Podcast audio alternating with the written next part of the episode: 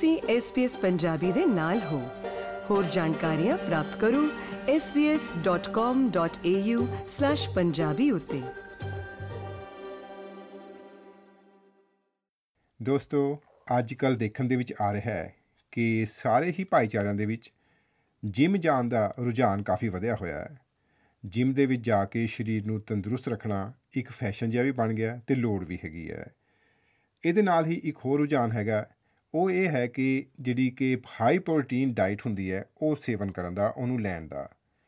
ਇਹਦੇ ਵਾਸਤੇ ਇਹ ਹਾਈ ਪ੍ਰੋਟੀਨ ਡਾਈਟ ਕੀ ਹੁੰਦੀ ਹੈਗੀ ਹੈ, ਜਿਹੜੀ ਆਫ ਦਾ ਸ਼ੈਲਫ ਹੁੰਦੀ ਹੈ, ਉਹਦੇ ਕੀ ਫਾਇਦੇ ਹੈਗੇ ਹੈ ਅਤੇ ਕੀ ਨੁਕਸਾਨ ਵੀ ਹੋ ਸਕਦੇ ਹੈ। ਇਹਨਾਂ ਬਾਰੇ ਜਾਣਨ ਵਾਸਤੇ ਅੱਜ ਅਸੀਂ ਗੱਲਬਾਤ ਕਰਨ ਜਾ ਰਹੇ ਹਾਂ ਨਵਪ੍ਰੀਤ ਕੌਰ ਜੀ ਦੇ ਨਾਲ ਸਿਡਨੀ ਤੋਂ, ਜਿਹੜੇ ਕਿ ਮਾਹਰ ਹੈਗੇ ਹੈ ਇਸ ਖੇਤਰ ਦੇ, ਫਿਟਨੈਸ ਦੇ ਅਤੇ ਡਾਈਟ ਦੇ। ਨਵਪ੍ਰੀਤ ਜੀ, SBS ਪੰਜਾਬੀ ਵਿੱਚ ਤੁਹਾਡਾ ਬਹੁਤ-ਬਹੁਤ ਸਵਾਗਤ ਹੈ ਜੀ। ਸਤਿ ਸ਼੍ਰੀ ਅਕਾਲ ਐਮਪੀ ਜੀ, ਬਹੁਤ ਸ਼ੁਕਰੀਆ ਤੁਸੀਂ ਮੈਨੂੰ ਬੁਲਾਇਆ ਜੀ। ਜਿਵੇਂ ਮੈਂ ਦੱਸਿਆ ਕਿ ਜਿਮ ਦੇ ਵਿੱਚ ਜਿਹੜੇ ਲੋਕ ਜਾ ਰਹੇ ਹੈਗੇ ਹੈ ਪਹਿਲਾਂ ਨਾਲੋਂ ਕਾਫੀ ਵੱਧ ਗਏ ਹੈ, ਨਾਲ ਦੀ ਨਾਲ ਕੋਈ ਸਪੈਸ਼ਲ ਡਾਈਟ ਵੀ ਉਹਨਾਂ ਨੂੰ ਲੈਣੀ ਪੈਂਦੀ ਹੈ। ਇਹਦੇ ਬਾਰੇ ਦੱਸੋ ਕਿ ਇਹ ਕਿੰਨੀ ਕੁ ਜ਼ਰੂਰੀ ਹੈਗੀ ਹੈ ਜੀ। ਹਾਂਜੀ, ਜਿਮ ਦਾ ਕਲਚਰ ਹੁਣ ਕਾਫੀ ਪਿੱਛੇ ਦੇ ਚੱਲਿਆ ਹੋਇਆ ਵੀ ਸਾਰੇ ਆਪਣੇ ਥੋੜੇ ਜਿਹੇ ਜਿਵੇਂ ਮਸਲ ਵੀ ਬਣਾਉਣ ਵਾਸਤੇ ਕਿ ਜਿਮ ਚ ਜਾਣਾ ਚਾਹੀਦਾ, ਬੋਡੀ ਬਿਲਡਿੰਗ ਕਰਨੀ ਚਾਹੀਦੀ ਹੈ।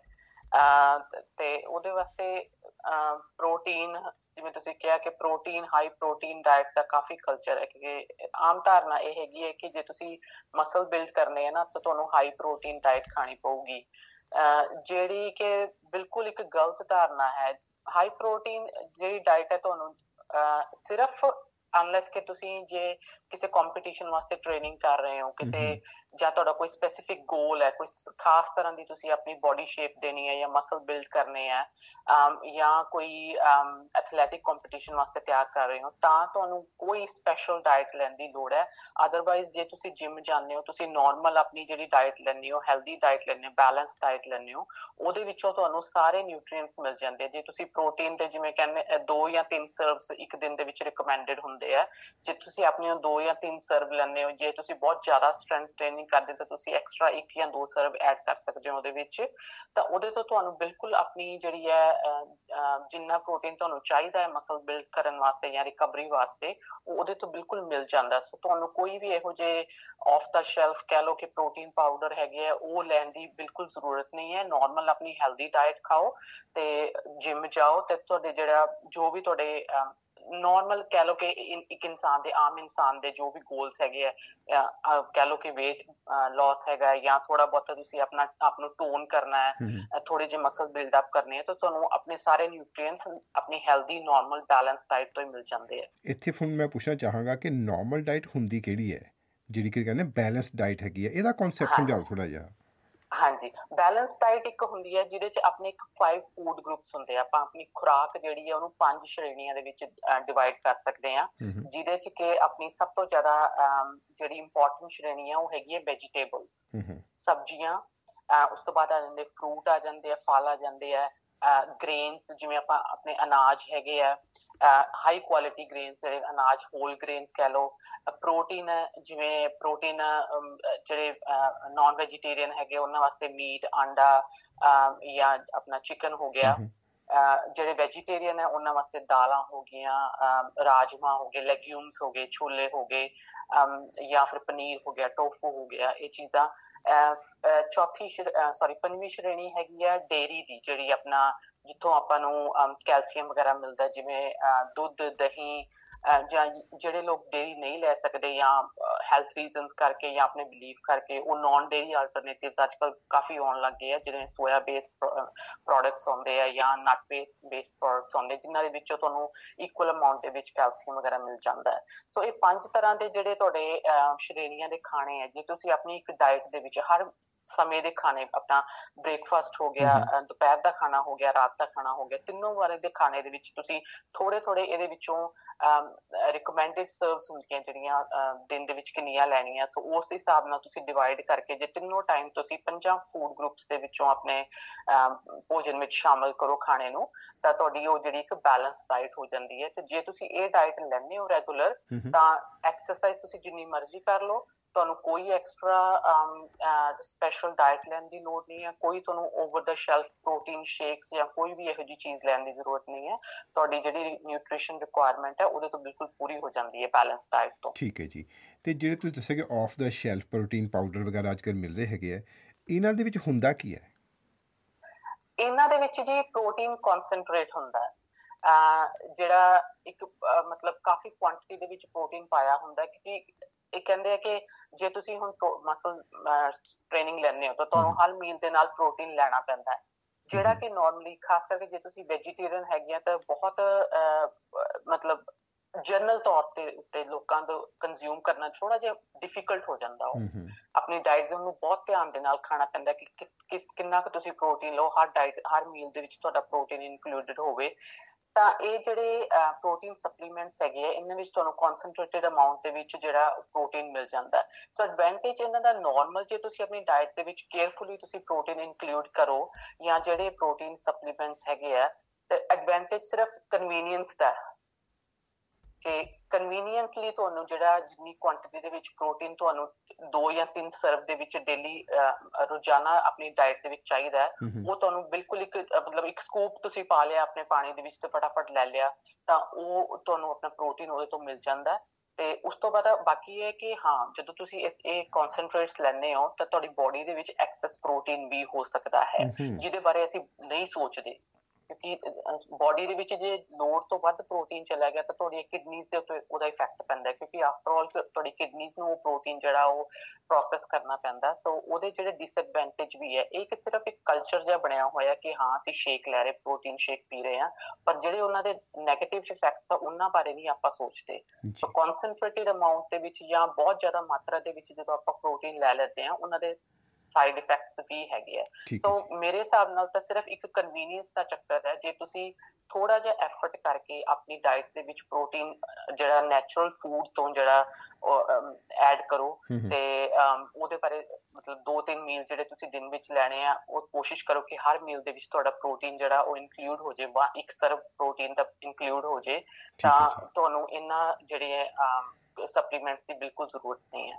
ਤੁਸੀਂ ਦੱਸਿਆ ਨਵਪ੍ਰੀਤ ਜੀ ਕਿ ਜੇ ਕਿਸੇ ਨੇ ਮਸਲਸ ਬਿਲਡ ਕਰਨੇ ਹੈ, ਜੇ ਕੋਈ ਕੰਪੀਟੀਸ਼ਨ ਵਾਸਤੇ ਜਾ ਰਿਹਾ ਹੈ, ਉਹਨਾਂ ਵਾਸਤੇ ਸਪੈਸੀਫਿਕਲੀ ਇਨਹੈਂਸਡ ਡਾਈਟ ਹੋ ਸਕਦੀ ਹੈ। ਪਰ ਜਿਹੜੇ ਲੋਕ ਕਿ ਵੇਟ ਲੂਜ਼ ਕਰਨਾ ਚਾਹੁੰਦੇ ਹੈਗੇ, ਅੱਜ ਕੱਲ੍ਹ ਇਹ ਵੀ ਬੜਾ ਟ੍ਰੈਂਡ ਚੱਲਿਆ ਹੋਇਆ ਕਿ ਵੇਟ ਲੂਜ਼ ਕਰਨਾ ਹੈਗਾ ਸਾਰਿਆਂ ਨੇ ਹੀ, ਉਹਦੇ ਵਾਸਤੇ ਕਿਹੜੀ ਕਿਹੜੀ ਡਾਈਟ ਅਵੋਇਡ ਕਰਨੀ ਚਾਹੀਦੀ ਹੈ? ਵੇਟ ਲਾਸ ਜਿਹੜਾ ਹੈਗਾ ਇਹ ਮਿਕਸ ਹੈਗਾ ਤੁਹਾਡਾ ਡਾਈਟ ਤੇ ਤੁਹਾਡੀ ਐਕਸਰਸਾਈਜ਼ ਦਾ। ਸੋ 80% ਕਹਿੰਦੇ ਆ ਕਿ ਡਾਇਟ ਤੇ ਡਿਪੈਂਡ ਕਰਦਾ ਤੇ 20% ਐਕਸਰਸਾਈਜ਼ ਤੇ ਡਿਪੈਂਡ ਕਰਦਾ। ਹੁਣ ਡਾਇਟ ਜਿਹੜੀ ਹੈ weight loss ਦੇ ਵਾਸਤੇ ਡਾਇਟ ਹੈ, ਕੋਈ ਸਪੈਸੀਫਿਕ ਡਾਇਟ ਨਹੀਂ ਤੁਹਾਨੂੰ ਚਾਹੀਦੀ ਉਹਦੇ ਵਾਸਤੇ। ਇਹ ਕਹਿੰਦੇ ਕਿ ਪ੍ਰੋਟੀਨ ਜ਼ਿਆਦਾ ਲੈ ਲਓ ਜਾਂ ਕਾਰਬੋਹਾਈਡਰੇਟ ਨੂੰ ਘਟਾ ਦਿਓ ਜਾਂ ਕਈ ਲੋਕ ਬਿਲਕੁਲ ਹੀ ਨੋ ਕਾਰਬ ਡਾਇਟ ਦੇ ਉੱਤੇ ਚਲੇ ਜਾਂਦੇ ਆ। ਤੁਹਾਨੂੰ ਇੱਕ ਬਿਲਕੁਲ ਵੀ ਕਿਸੇ ਤਰ੍ਹਾਂ ਦੀ ਜ਼ਰੂਰਤ ਨਹੀਂ। ਫਿਰ ਮੈਂ ਦੁਬਾਰਾ ਉੱਥੇ ਹੀ ਆਊਂਗੀ ਜਿਹੜੀ ਆਪਣੀ ਬੈਲੈਂਸ ਡਾਇਟ ਹੈ, ਕਿ ਜੇ ਤਾਂ ਤੁਸੀਂ ਦਿਨ ਦੇ ਵਿੱਚ ਪੂਰੀ ਆਪਣੀ ਬੈਲੈਂਸ ਡਾਇਟ ਲੈਂਦੇ ਹੋ। ਸਬਜ਼ੀਆਂ ਜਿਹੜੀਆਂ ਸਾਨੂੰ ਦਿਨ ਦੇ ਵਿੱਚ 5 ਸਰਵਸ ਆਫ ਵੈਜੀਟੇਬਲਸ ਲੈਣੀਆਂ ਹੁੰਦੀਆਂ, ਜਿਹੜੀਆਂ ਕਿ ਨੀਅਰਲੀ ਆਈ ਵੁੱਡ ਸੇ ਕਿ ਬਹੁਤ ਘੱਟ ਲੋਕ ਹੋਣਗੇ, ਬਹੁਤ ਘੱਟ ਪਰਸੈਂਟੇਜ ਲੋਕ ਹੋਣਗੇ ਜਿਹੜੇ 5 ਸਰਵਸ ਆਫ ਵੈਜੀਟੇਬਲ ਇੱਕ ਦਿਨ ਦੇ ਵਿੱਚ ਲੈਂਦੇ ਆ। ਸੋ ਜੇ ਤੁਸੀਂ ਉਹ ਸਬਜ਼ੀਆਂ ਲੈਂਦੇ ਹੋ ਦਿਨ ਦੇ ਵਿੱਚ ਜਾਂ ਜਿਹੜੇ ਆਪਣੇ ਹੋਲ ਗ੍ਰੇਨਸ ਲੈਂਦੇ ਹੋ, ਉਹਦੇ ਨਾਲ ਤੁਹਾਡਾ weight loss ਕਾਫੀ ਹੁੰਦਾ, ਕਿਉਂਕਿ weight loss ਇਹ ਡਾਇਟ ਨਹੀਂ ਕਿ ਤੁਸੀਂ ਕਿਸ ਤਰ੍ਹਾਂ ਦੀ ਡਾਇਟ ਲੈਣੀ ਹੈ।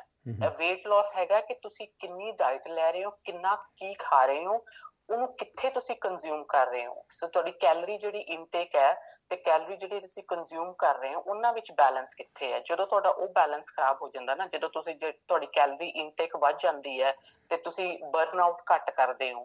ਖਾਂਦੇ ਆਪਾਂ ਜ਼ਿਆਦਾ ਪਰ ਫਿਜ਼ੀਕਲ ਐਕਟੀਵਿਟੀ ਆਪਾਂ ਕਰਦੇ ਨਹੀਂ ਆ। ਸਿਰਫ ਆਪਾਂ ਇਹ ਦੇਖ ਲੈਂਦੇ ਕਿ ਹਾਂ ਅਸੀਂ 3 ਵਾਰੀ ਰੋਟੀ ਖਾਣੀ ਹੈ, ਪਰ ਆਪਾਂ ਇਹ ਨਹੀਂ ਸੋਚਦੇ ਕਿ ਅਸੀਂ ਦਿਨ ਦੇ ਵਿੱਚ ਘੱਟੋ ਘੱਟ 1 ਘੰਟਾ ਜਿਹੜੀ ਆ ਉਹ ਐਕਸਰਸਾਈਜ਼ ਵੀ ਕਰਨੀ ਹੈ, ਮੋਡਰੇਟ ਤੋਂ ਲੈ ਕੇ ਵਿਗਰਸ, ਲਾਈਕ ਆਪਣੇ ਅਡਲਟ ਏਜ ਗਰੁੱਪ ਕਹਿ ਲਓ, ਜਿਵੇਂ 18 ਤੋਂ ਲੈ ਕੇ 64 ਸਾਲ ਦੇ ਵਿੱਚ ਵਿੱਚ ਜਿਹੜੇ ਆ ਉਹਨਾਂ ਨੂੰ ਐਵਰੀ ਡੇ ਜਿਹੜੇ 60 minutes moderate to vigorous, like ਬਹੁਤ ਜ਼ਿਆਦਾ ਥਕਾ ਦੇਣ ਵਾਲੀ ਐਕਸਰਸਾਈਜ਼ ਜਿਹੜੀ ਆ ਉਹ ਕਰਨੀ ਹੁੰਦੀ ਹੈ। ਜਦੋਂ ਤੇ ਆਪਾਂ ਉਹ ਨਹੀਂ ਕਰਾਂਗੇ, ਜਦੋਂ ਉਹ ਬੈਲੈਂਸ ਸਾਡਾ ਵਿਗੜ ਜਾਂਦਾ ਡਾਇਟ ਦਾ, ਖਾਣ ਦਾ ਤੇ ਫਿਜ਼ੀਕਲ ਐਕਟੀਵਿਟੀ ਦਾ, ਉੱਥੇ ਆਪਣਾ weight gain ਹੁੰਦਾ ਹੈ। ਤਾਂ ਕੋਈ ਸਪੈਸ਼ਲ ਡਾਇਟ ਦੀ ਲੋੜ ਨਹੀਂ, ਸਿਰਫ ਆਪਾਂ ਨੂੰ ਇੱਕ ਇਹ ਬੈਲੈਂਸ ਬਣਾ ਕੇ ਰੱਖਣ ਦੀ ਲੋੜ ਹੈ। ਜੇ ਅਸੀਂ weight lose ਕਰਨਾ ਹੈ ਤਾਂ ਸਾਨੂੰ ਜਿਹੜਾ ਆਪਣੀ ਐਕਸਰਸਾਈਜ਼ ਦਾ ਲੈਵਲ ਵਧਾਉਣਾ ਪਊਗਾ ਤੇ ਜਿਹੜੀ ਆਪਾਂ ਨਿਊਟ੍ਰੀਸ਼ਨ ਹੈ, ਮਤਲਬ ਜਿਹੜੀ ਆਪਾਂ ਨਿਊਟ੍ਰੀਸ਼ਨ ਦੀ ਜਿਹੜੀ ਆਪਾਂ ਖੁਰਾਕ ਖਾਂਦੇ ਆ, ਉਹਨੂੰ ਆਪਾਂ ਥੋੜਾ ਜਿਹਾ ਉਹਨੂੰ ਘਟਾ ਕੇ ਰੱਖਣਾ ਪਊਗਾ। ਠੀਕ ਹੈ, ਜਿਵੇਂ ਕਿ ਸਮੋਸੇ, ਪਰੌਂਠੇ, ਪੂੜੀਆਂ ਵਗੈਰਾ ਖਾਓ ਪਰ ਲਿਮਿਟਿਡ ਮਾਤਰਾ ਚ ਖਾਓ। ਲਿਮਿਟਿਡ ਮਾਤਰਾ, ਹਾਂ। ਇਹ ਨਹੀਂ ਹੈਗਾ ਕਿ ਤੁਸੀਂ ਆਪਣੇ ਆਪ ਨੂੰ ਡਿਪਰਾਈਵ ਕਰੋ ਕਿ ਇਹ ਚੀਜ਼ਾਂ ਤੁਸੀਂ ਬਿਲਕੁਲ ਹੀ ਨਹੀਂ ਖਾਣੀਆਂ। ਕਈ ਵਾਰੀ ਆਪਾਂ ਹੁੰਦਾ ਕਿ ਆਪਾਂ ਬਿਲਕੁਲ ਬੰਦ ਕਰ ਦਿੰਦੇ ਹਾਂ। ਸੋ ਇਹ ਚੀਜ਼ਾਂ ਤੁਸੀਂ ਖਾ ਸਕਦੇ ਹੋ, ਮੋਡਰੇਸ਼ਨ ਦੇ ਵਿੱਚ ਤੁਸੀਂ ਖਾ ਸਕਦੇ ਹੋ। ਹਫ਼ਤੇ 'ਚ ਜੇ ਇੱਕ ਦਿਨ ਤੁਸੀਂ ਇਹ ਚੀਜ਼ਾਂ ਖਾ ਵੀ ਲਈਆਂ ਤਾਂ ਉਹਦਾ ਕੋਈ ਹਾਰਮਫੁਲ ਇਫੈਕਟ ਨਹੀਂ ਹੋਊਗਾ। ਮੇਨ ਹੈਗਾ ਕਿ ਤੁਸੀਂ ਕਿਸ ਤਰ੍ਹਾਂ ਦੀ ਡਾਇਟ ਖਾ ਰਹੇ ਹੋ, ਕਿਸ ਟਾਈਮ 'ਤੇ ਡਾਇਟ ਖਾ ਰਹੇ ਹੋ, ਕਿੰਨੀ ਰੈਗੂਲਰ ਡਾਇਟ ਖਾ ਰਹੇ ਹੋ। ਜਿਹੜੇ ਇਰਰੈਗੂਲਰ ਵੀ ਖਾਂਦੇ ਆ ਨਾ, ਉਹਦੇ ਨਾਲ ਵੀ weight gain ਹੁੰਦਾ। ਇੱਕ ਤਾਂ ਤੁਹਾਡਾ ਮੈਟਾਬੋਲਿਜ਼ਮ ਜਿਹੜਾ ਸਲੋ ਹੋ ਜਾਂਦਾ ਜੇ ਤੁਸੀਂ ਰੈਗੂਲਰ ਮੀਲਸ ਨਹੀਂ ਲੈਂਦੇ।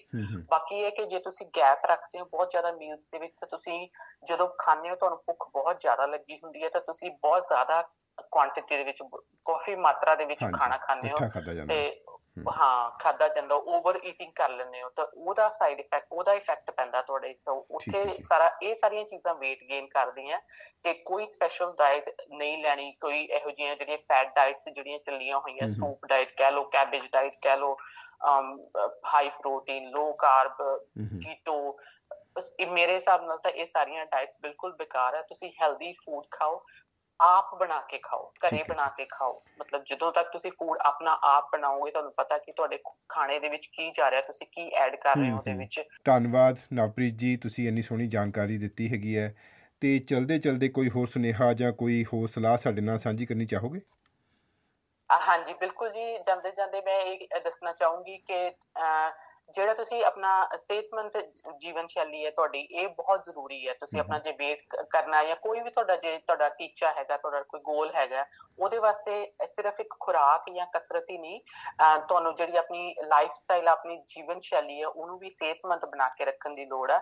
ਇਸ ਵਿਸ਼ੇ ਦੇ ਉੱਤੇ ਮੈਂ 2 ਕਿਤਾਬਾਂ ਵੀ ਪਬਲਿਸ਼ ਕਰਵਾ ਚੁੱਕੀ ਹਾਂ ਪੰਜਾਬੀ ਦੇ ਵਿੱਚ। ਇੱਕ ਹੈਗੀ ਤੰਦਰੁਸਤੀ, ਖੁਰਾਕ ਅਤੇ ਕਸਰਤ।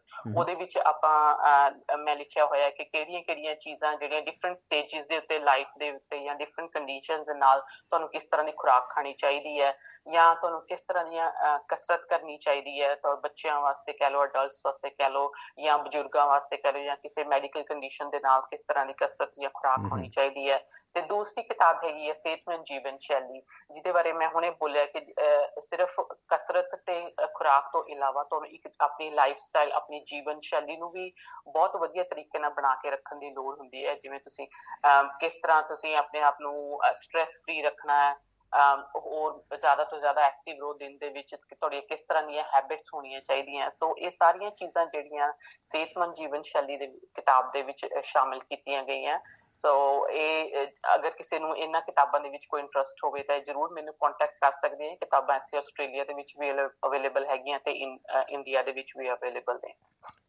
ਧੰਨਵਾਦ ਜੀ, ਬਹੁਤ ਬਹੁਤ ਧੰਨਵਾਦ ਜੀ। Thank you. ਤੇ ਬਹੁਤ ਚੰਗਾ ਲੱਗਿਆ ਇਹ ਸਾਰੀ ਜਾਣ ਤੁਹਾਡੇ ਸਰੋਤਿਆਂ ਦੇ ਨਾਲ ਸਾਂਝੀ ਕਰਕੇ। ਫੇਸਬੁੱਕ ਉਤੇ SBS ਪੰਜਾਬੀ ਨੂੰ ਲਾਈਕ ਕਰੋ, ਸਾਂਝਾ ਕਰੋ ਅਤੇ ਆਪਣੇ ਵਿਚਾਰ ਵੀ ਪ੍ਰਗਟਾਓ।